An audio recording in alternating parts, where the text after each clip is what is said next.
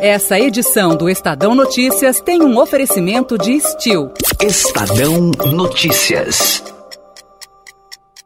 Com o caso dramático do Manaus, eu acho que esse tem que ser o nosso foco.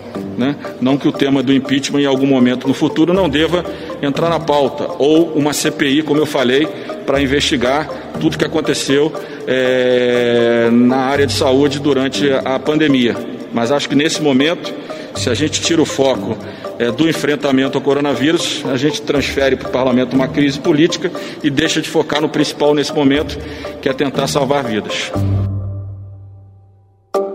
Este é o presidente da Câmara dos Deputados, Rodrigo Maia, ao responder sobre a pressão popular para que se inicie o processo de impeachment do presidente Jair Bolsonaro. Desde o início do mandato, a Casa Legislativa já acumula mais de 60 pedidos nesse sentido, uma média de dois por mês. Do total, nove já foram descartados e outros 56 constam como em análise. Mas esse é um termo protocolar já que a decisão de dar andamento ou não aos pedidos é de Maia, que deixa o comando da casa daqui duas semanas. Peço misericórdia de vocês. Nós estamos numa situação deplorável. Simplesmente acabou o oxigênio de toda uma unidade de saúde. Não tem oxigênio, é muita gente morrendo.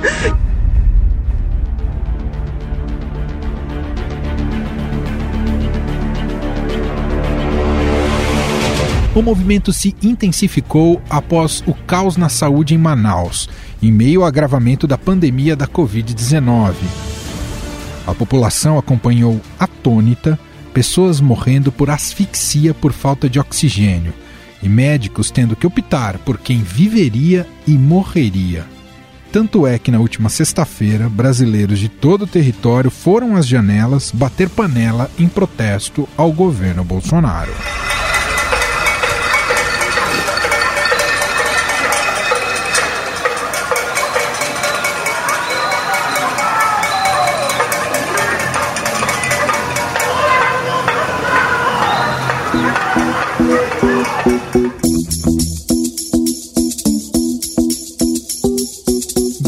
Difícil desassociar a responsabilidade do governo federal pelo caos na capital do Amazonas. No entanto, Jair Bolsonaro insistia de que tinha feito o que deveria. Falta de medicamento, ausência próxima é o respectivo secretário de saúde estadual e municipal. Daqui a pouco vai faltar band-aid no Rio de Janeiro, vão querer me culpar. Ah, sim.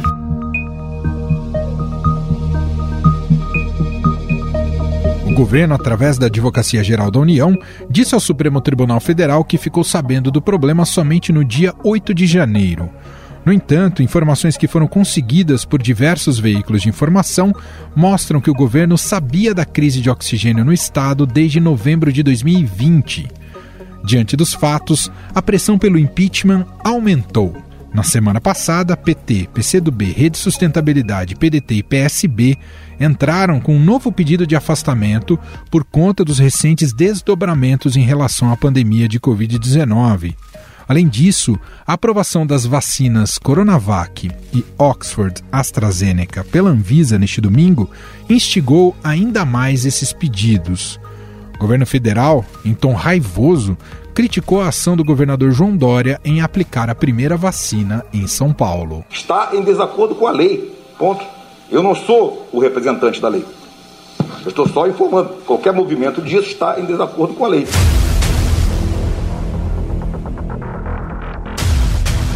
O presidente Jair Bolsonaro, diferentemente de outras lideranças mundiais que comemoraram o começo da imunização, só se pronunciou mais de 24 horas depois do fato. É só uma notícia, apesar da, vacina, apesar não, né? A Anvisa aprovou, não tem que discutir mais. Havendo disponibilidade no mercado, a gente vai comprar e vai atrás de contrato que fizemos também, que era para ter chegado a vacina aqui. Então está liberada a aplicação no Brasil. E a vacina é do Brasil, tá? não é de nenhum governador, não, é do Brasil. Mas essa é só a ponta do iceberg. Bolsonaro é alvo de críticas por sua atuação durante toda a pandemia. ao criticar o isolamento social e defender tratamentos precoces sem comprovação científica. Receberemos até sábado matéria-prima para continuarmos produzindo a hidroxicloroquina de modo a podermos tratar pacientes da Covid-19. O que estão fazendo no Brasil alguns poucos governadores e alguns poucos prefeitos é um crime. Eles estão arrebentando com o Brasil, estão destruindo empregos. E aqueles caras que falam, ah, a economia é menos importante do que a vida. Cara pálida, não dissocia uma coisa de outra. No Twitter, um perfil chamado Placar do Impeachment de Jair Bolsonaro tem colhido declarações de parlamentares na plataforma. Até o momento, mais de 100 deputados se pronunciaram a favor, cerca de 50 contra e mais de 350 ainda não se pronunciaram. Ansiosa pela outra grande notícia que estamos esperando. A do processo de impeachment. Vamos todos enviar e-mail para o presidente da Câmara para acatar o pedido de impeachment já. Vamos mostrar que as pessoas de bem também conseguem se organizar. Eu já mandei. Rodrigo Maia, pauta logo esse impeachment e deixa o povo ser feliz. Estas são frases retiradas do Twitter de usuários que pedem o impeachment do presidente e que foram gravadas pela nossa equipe. Ainda nas redes sociais, famosos começaram a se mobilizar em relação à destituição de Jair Bolsonaro, inclusive incentivando protestos e panelaços, como é o caso do apresentador Luciano Huck. Isso é consequência, sim, da irresponsabilidade, da ingerência, da descoordenação, da falta de respeito, da negação da ciência, de todos os absurdos e maluquices que a gente viu, ouviu e leu de como as autoridades brasileiras vêm tratando a crise do, da Covid-19.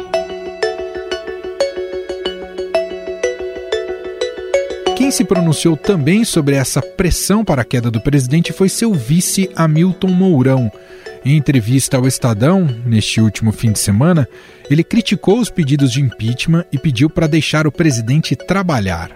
Nesta segunda-feira, Jair Bolsonaro usou uma muleta muito comum como cortina de fumaça em relação ao momento delicado que vive: as Forças Armadas. E nós, militares, somos o último obstáculo para o socialismo. Quem decide se um povo vai ver na democracia ou na ditadura são as suas Forças Armadas. Não tem ditadura onde as Forças Armadas não apoiam. O Brasil, temos liberdade ainda. Ah, se nós não, não reconhecemos o valor desses homens e mulheres que estão lá, tudo pode mudar.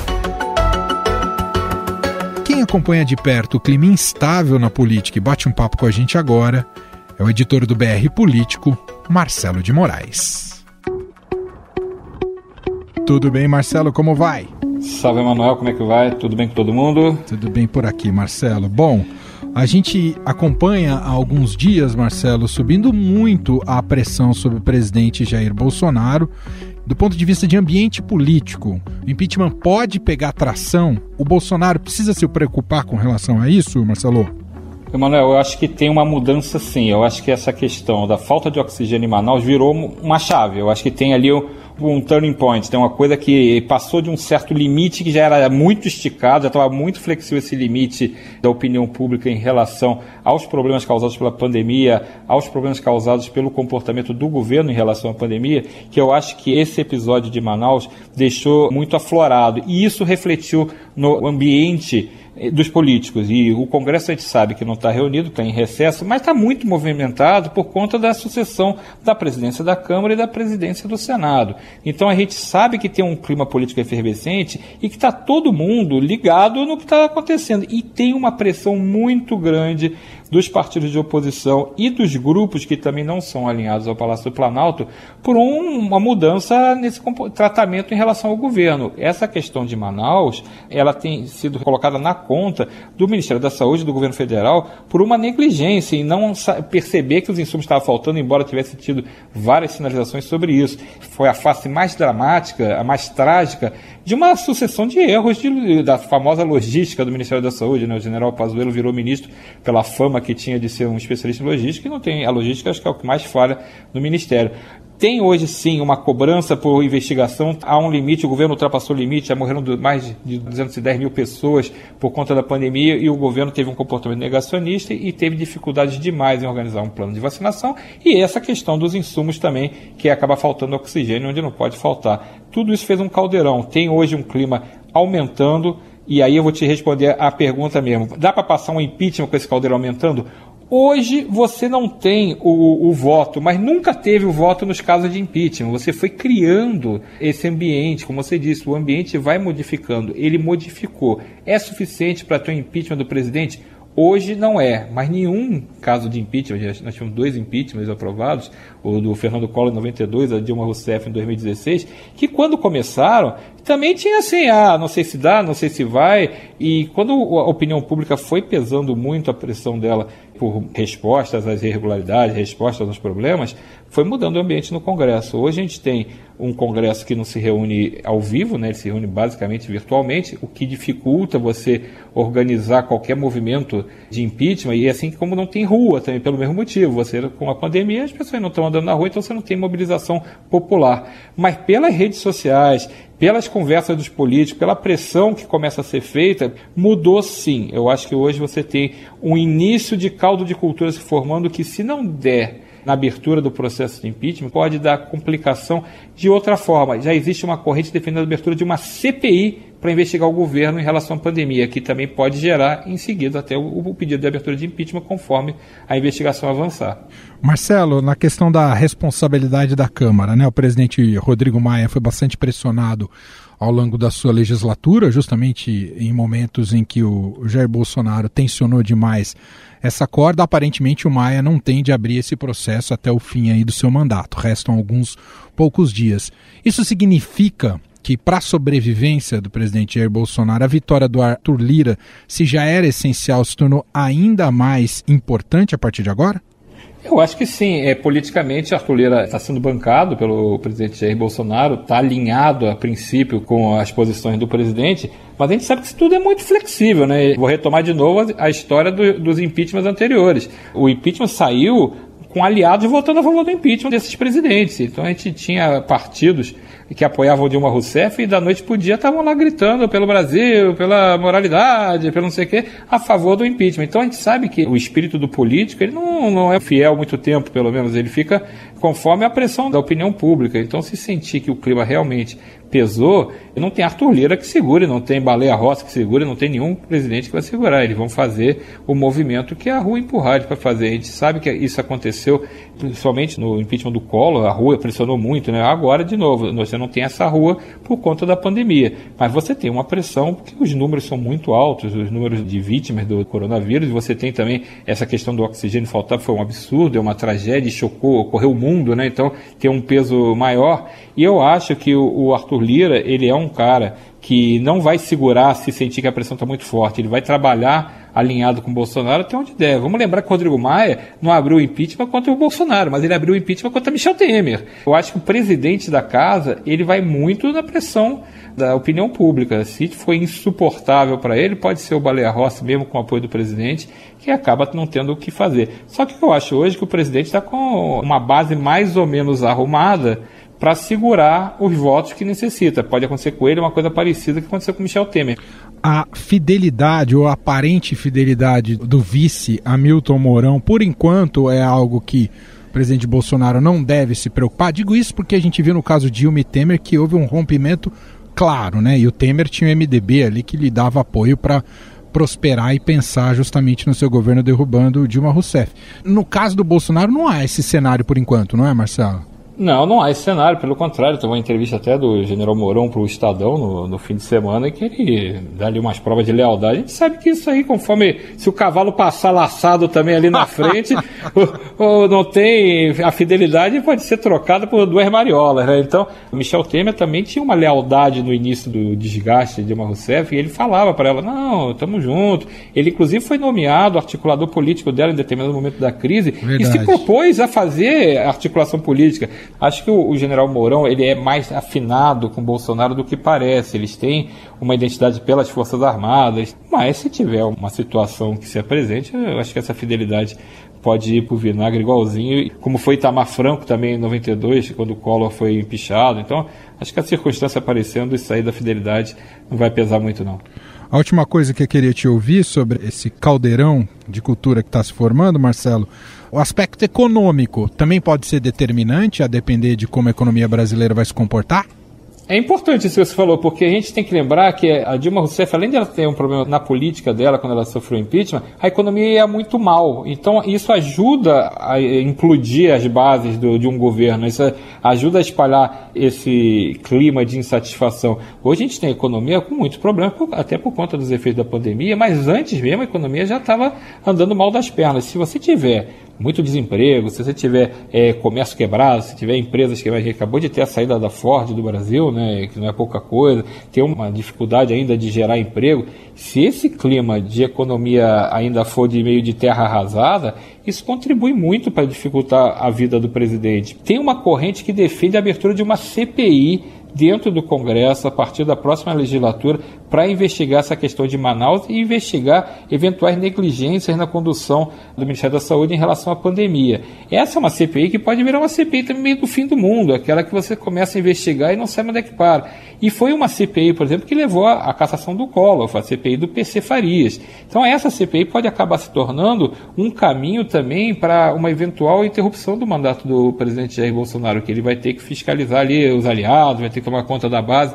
Tem dois caminhos hoje que estão começando a se desenhar, seja o impeachment porque a oposição vai pedir e vai pagar para ver, apostando no clima de deterioração política do presidente, né? Ou essa história da CPI que acaba indo por investigações mostrando que o governo teve erros administrativos aqui, teve responsabilidades a colar. Eu acho que a gente vai ter ainda nessa semana uma temperatura muito alta em relação ao Bolsonaro. A gente viu como a reação política foi muito negativa deles pelo fato da vacinação ter começado em São Paulo, há uma disputa política clara do governo Bolsonaro contra o governador João Dória. Então, tem todo um desgaste político sendo também cozinhado há vários meses, né? Isso tudo faz isso que você está falando, esse caldeirão de cultura a favor de um, um, deterioramento político e da fragilidade do governo do presidente. Então, acho que são semanas muito importantes que o governo vai enfrentar pela frente. A condução dele em relação à vacinação vai ser muito importante para saber como é que ele consegue se sustentar e, de fato, o resultado da eleição, se conseguir garantir a vitória do Arthur Lira. Então, acho que as próximas semanas são estratégicas para definir o que, que vem pela frente nesse futuro político do governo Bolsonaro. Muito bem, Marcelo de Moraes, editor do BR Político, participando aqui mais uma vez do nosso podcast. Muito obrigado, viu, Marcelo? Valeu, Manuel. Um abraço para todo mundo.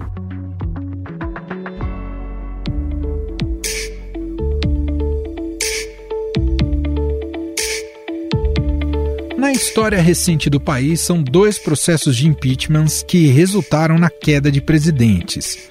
Temos que entender isso como parte do jogo político ou justamente é um problema da nossa cultura política? Em um minuto, a gente trata desses aspectos com mais um convidado que participa aqui do nosso podcast. Estadão Notícias. A agricultura familiar no Brasil vem passando por transformações. O número de estabelecimentos rurais desse tipo encolheu 9,5% desde 2006 e levou o pequeno produtor rural a buscar soluções mais tecnológicas para garantir sua produtividade, como explica Rafael Zanoni Soares, gerente de marketing da Steel, fabricante de ferramentas motorizadas. O uso ele tem sido bem mais intenso. A gente tem visto aí nas últimas uh, décadas, principalmente uh, nos últimos 15, 20 anos aí, uma maior adesão e uma procura por ferramentas e soluções que, uh, sobretudo, tragam mais produtividade e mais facilidade dentro do, das pequenas propriedades rurais. Confira a entrevista completa no podcast Perto do Campo, nos canais digitais do Estadão. Estadão Notícias. Estadão Notícias.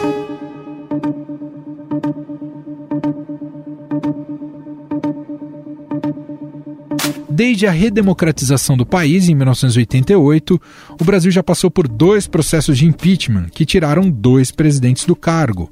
Fernando Collor de Mello, em 1992, acusado de corrupção, foi afastado e acabou renunciando antes do fim do processo. Responderei ao que creio sinceramente. Sejam profundas injustiças, pré-julgamentos e posturas nitidamente eleitorais.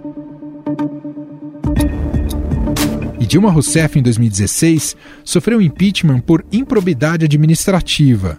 O motivo na época seriam as famosas pedaladas fiscais. Os senadores que votaram pelo impeachment escolheram rasgar a Constituição Federal. Decidiram pela interrupção do mandato de uma presidenta que não cometeu crime de responsabilidade. Afinal, o Brasil encontrou no artifício do impeachment uma forma de resolver problemas governamentais? Encarar um terceiro processo de impeachment seria benéfico ou prejudicial? Sobre essa questão, conversa agora com o cientista político e professor da USP, José Álvaro Moisés. Tudo bem, professor? Obrigado por nos atender mais uma vez. Olá, tudo bem? Sim, é um prazer. Neste fim de semana, o vice-presidente da República, Hamilton Mourão, deu uma entrevista aqui para o Estadão e falou que no Brasil qualquer coisa vira impeachment. Claro que ali ele estava tentando estancar uma crise de imagem do presidente Jair Bolsonaro, né? Tem crescido um pouco essa pressão sobre o impeachment. Mas a questão de fundo, e aí eu gostaria de te ouvir, professor, uh, o, o impeachment no Brasil foi mesmo banalizado ou temos que entendê-lo como parte do jogo político?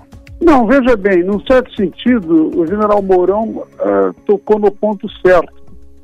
Por quê? Porque, de fato, o sistema presidencialismo, presidencialista brasileiro da maneira como ele está estruturado, ele deixa muito poucas alternativas quando você tem crise institucional, quando você tem crise política que, num certo sentido, leva ao descrédito do governo. Veja que, se nós olharmos historicamente, os casos do, do ex-presidente Collor, da ex-presidente Dilma, mesmo no caso do, do, presidente Michel Temer, quase teve um, impeachment, né? teve duas, duas ocasiões e que esteve muito próximo disso. E agora, é, praticamente desde o primeiro ano de governo do presidente Jair Bolsonaro, o tema do impeachment está na mesa. Por quê? Porque presidentes como essas, essas figuras que eu mencionei produzem políticas e produzem resultados que não são aceitos por, por toda a sociedade. Muitas vezes são contra a sociedade. E aí, ao perder a confiança, ao perder apoio, é? e, ao mesmo tempo, ao gerar crise, crise política, crise institucional, que, por sua vez, também gera crise econômica, é? afeta a economia, é, tem repercussão sobre o emprego, sobre a, a renda das pessoas, não, é? não são crises simples. Né? E essas crises, no, no sistema presidencialista que nós temos, você não tem muitas alternativas sobre como enfrentá-las.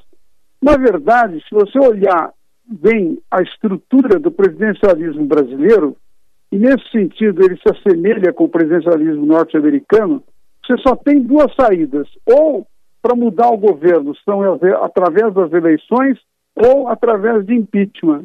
Não existe, como no caso do parlamentarismo, alternativas intermediárias, perda de confiança do, do primeiro-ministro do governo, eventualmente uma, um voto de censura por parte da maioria parlamentar, quer dizer, uma série de circunstâncias que podem atenuar as crises como as, as que nós temos tido no Brasil. O Brasil não pode mais continuar vivendo com tantas crises, né, que se sucedem, na verdade não se resolvem, criam, traumatizam a sociedade, criam conflitos entre partidos, entre a sociedade civil e o sistema político, e não se resolve a crise. Quer dizer, no caso do presidente Jair Bolsonaro, desde o seu primeiro ano de mandato, uma série de ações que foram tomadas pelo, pelo presidente e pelo governo levantaram, suscitaram o tema do impeachment. Por quê? Porque são medidas que, na verdade, contrariam o consenso da sociedade, o consenso do sistema político.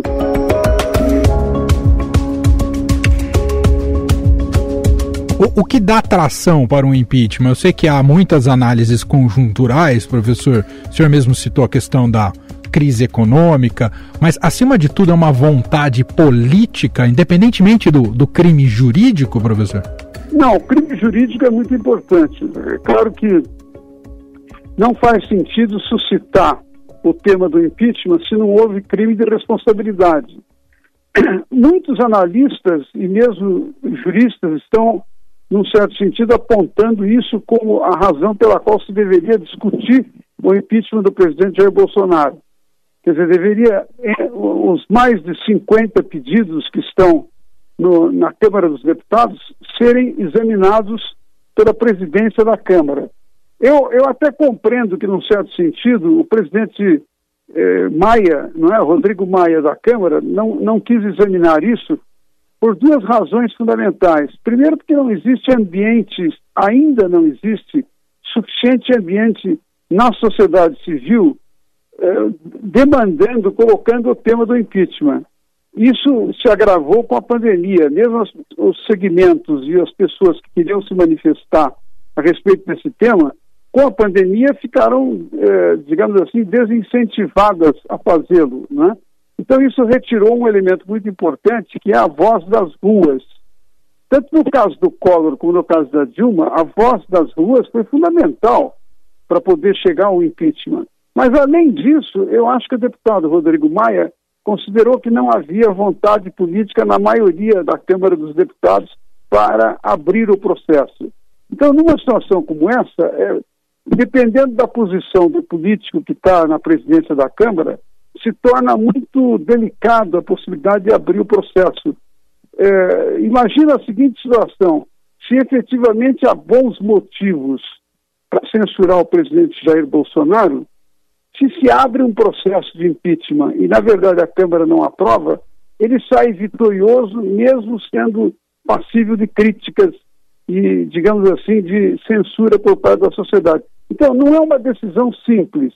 Ela é uma decisão que depende desses três fatores que eu mencionei: crime de responsabilidade, quer dizer, de fundamento jurídico, apoio da sociedade e consenso majoritário numa parte grande, da, da principalmente da Câmara dos Deputados, para abrir o processo. Então, diante disso, está mais do que na hora de retomar o debate da introdução do sistema parlamentarista no Brasil na minha opinião.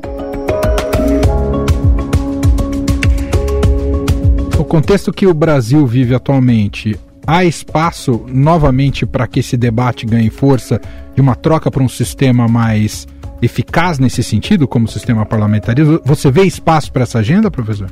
Olha, é, eu acho que esse é um tema também bastante complexo. Eu acho que a, a, gente poderia dizer que nós temos necessidade de abrir esse debate. É necessário para poder se examinar alternativas mais viáveis, que sejam mais compatíveis com um sistema como o nosso. Agora, ao mesmo tempo, como o país teve dois plebiscitos sobre o sistema de governo, e nos dois a, a opção do parlamentarismo foi vencida, não é fácil transpor esse cenário. Né? Agora, eu digo isso é, com a preocupação de chamar atenção para um aspecto que nem sempre entra no debate político, que é a importância, o papel da cultura política, uhum. da visão que as pessoas têm da relação entre governo e sociedade, entre Estado e sociedade, entre o sistema político, os partidos políticos e o lugar, o papel do cidadão.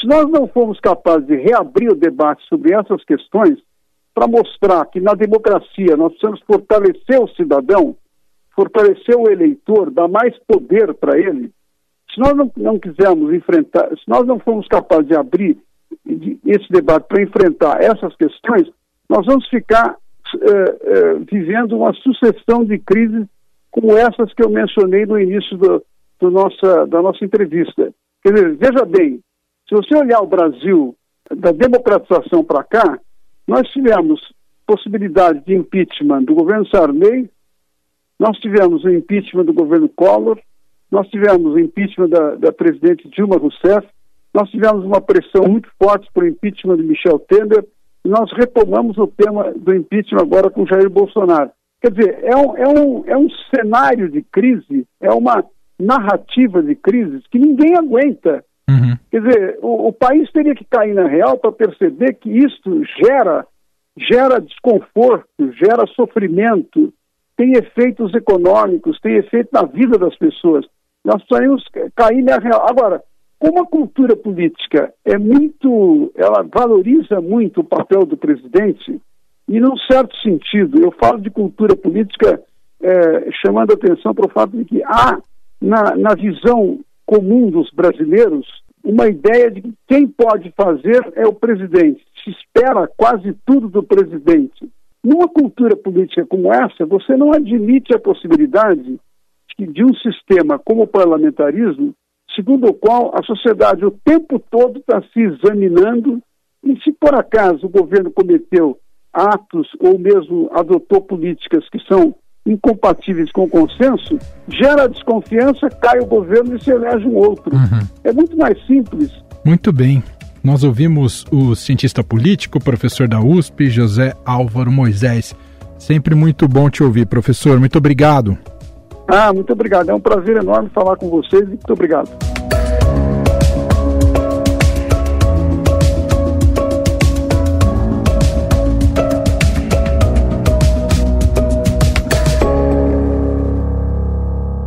Estadão Notícias.